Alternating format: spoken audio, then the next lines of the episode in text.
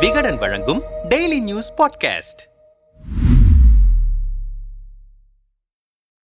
விழுப்புரம் மாவட்டம் மரக்காணத்தை அடுத்த எக்கியார் குப்பத்தில் கடந்த பதிமூன்றாம் தேதி கள்ளச்சாராயம் குடித்து உடல்நிலை பாதிக்கப்பட்ட ஐம்பதற்கும் மேற்பட்டோர் மருத்துவமனைகளில் அனுமதிக்கப்பட்டனர். அதில் இதுவரை பதினான்கு பேர் பரிதாபமாக உயிரிழந்திருக்கின்றனர். அதேபோல செங்கல்பட்டு மாவட்டம் மதுராந்தகத்தை அடுத்த பெருங்கரணை பேரம்பாக்கம் பகுதிகளில் கள்ளச்சாராயம் குடித்த எட்டு பேர் இதுவரை உயிரிழந்திருக்கின்றனர். ஒரே வாரத்தில் கள்ளச்சாராயம் குடித்து சுமார் இருபத்தி இரண்டு பேர் பலியாகியிருப்பது தமிழகம் முழுவதும் பெரும் அதிர்வலைகளை ஏற்படுத்தியிருக்கிறது. உயிரிழந்தவர்களின் குடும்பத்தினருக்கு தலா பத்து லட்சம் ரூபாயும் சிகிச்சை பெறுபவர்களுக்கு தலா ஐம்பதாயிரம் ரூபாயும் வழங்கப்படும் என முதலமைச்சர் அறிவித்தார். மருத்துவமனைகளில் சிகிச்சை பெற்று வருபவர்களை நேரில் சென்று பார்த்து ஆறுதல் தெரிவித்தார். அதேபோல எதிர்க்கட்சித் தலைவர் எடப்பாடி பழனிசாமியும் மருத்துவமனைகளில் சிகிச்சை பெற்று வருபவர்களை சந்தித்து ஆறுதல் கூறினார். அரசியல் ரீதியாக இவ்விவகாரம் திமுக அரசுக்கு பல்வேறு நெருக்கடிகளை ஏற்படுத்தியிருக்கிறது. திமுக ஆட்சியில் கள்ளச்சாராய வியாபாரிகள் பெருகிவிட்டனர். அவர்களை கட்டுப்படுத்த தமிழக அரசு தவறிவிட்டது. ஆளுங்கட்சி பின்புலத்துடன் தான் போலி மதுபானம் விற்கப்படுகிறது.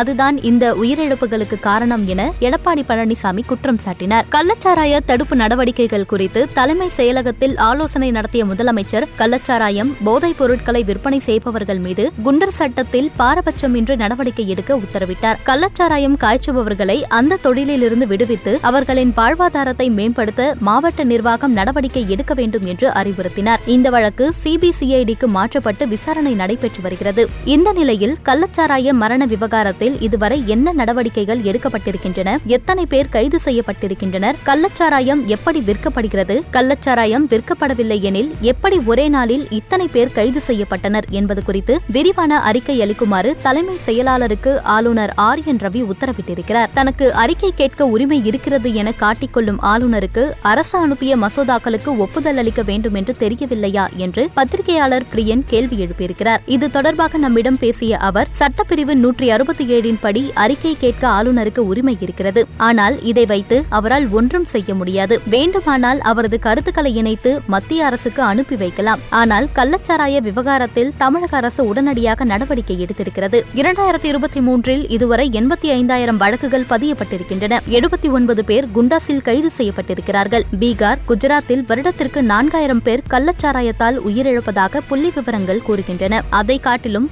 தமிழ்நாட்டில் குறைவு. காவல்துறை நடவடிக்கை எடுத்தாலும் அதைவிட கள்ளச்சாராய புழக்கம் அதிகமாக இருக்கிறது என்பது உண்மைதான். நேர்மையான போலீஸ் அதிகாரிகள் மக்கள் ஒத்துழைப்பு இருந்தால்தான் கள்ளச்சாராயத்தை ஒழிக்க முடியும். கள்ளச்சாராயம் காய்ச்சுபவர்களின் சொத்துக்களை பறிமுதல் செய்யலாம். ஏன் இத்தனை நாட்களாக நடவடிக்கை எடுக்கவில்லை? திடீரென இவ்வளவு பேரை எப்படி கைது செய்தீர்கள் என்றெல்லாம் ஆளுநர் கேட்க முடியாது. கேட்டிருப்பது ஆச்சரியமாக இருக்கிறது. பிக் பாக்கெட் அடிப்பவர்கள் முதல் செயின் திருடர்கள் வரை ஒவ்வொரு காவல் நிலையத்திலும் பதிவுகள் இருக்கும். அந்த பதிவுகளை வைத்து காவல் காவல்துறை இப்போது கள்ளச்சாராய வழக்கில் கைது நடவடிக்கையை எடுத்திருக்கிறது. ஐபிஎஸ் படித்த ஆளுநருக்கு காவல் நிலையத்தின் இந்த சாதாரண நடவடிக்கை கூட தெரியவில்லை என்பது ஆச்சரியமாக இருக்கிறது என்றார். ஆளுநரின் இந்த நடவடிக்கை அரசியல் ரீதியாக என்ன தாக்கத்தை ஏற்படுத்தும் என்பது குறித்து அரசியல் வல்லுநர் ரவீந்திரன் துரைசாமியிடம் பேசினோம். அறிக்கை கேட்பதற்கு ஆளுநருக்கு சட்ட ரீதியாக உரிமை இருக்கிறது. அரசும் அறிக்கை அளித்துவிடும் என்றே கருதுகிறேன். திமுக வீசக்கூடிய கரண்டியில் சாதம் இருக்கிறது என்பதால் மோதல் போக்கு இல்லாத அளவில்தான்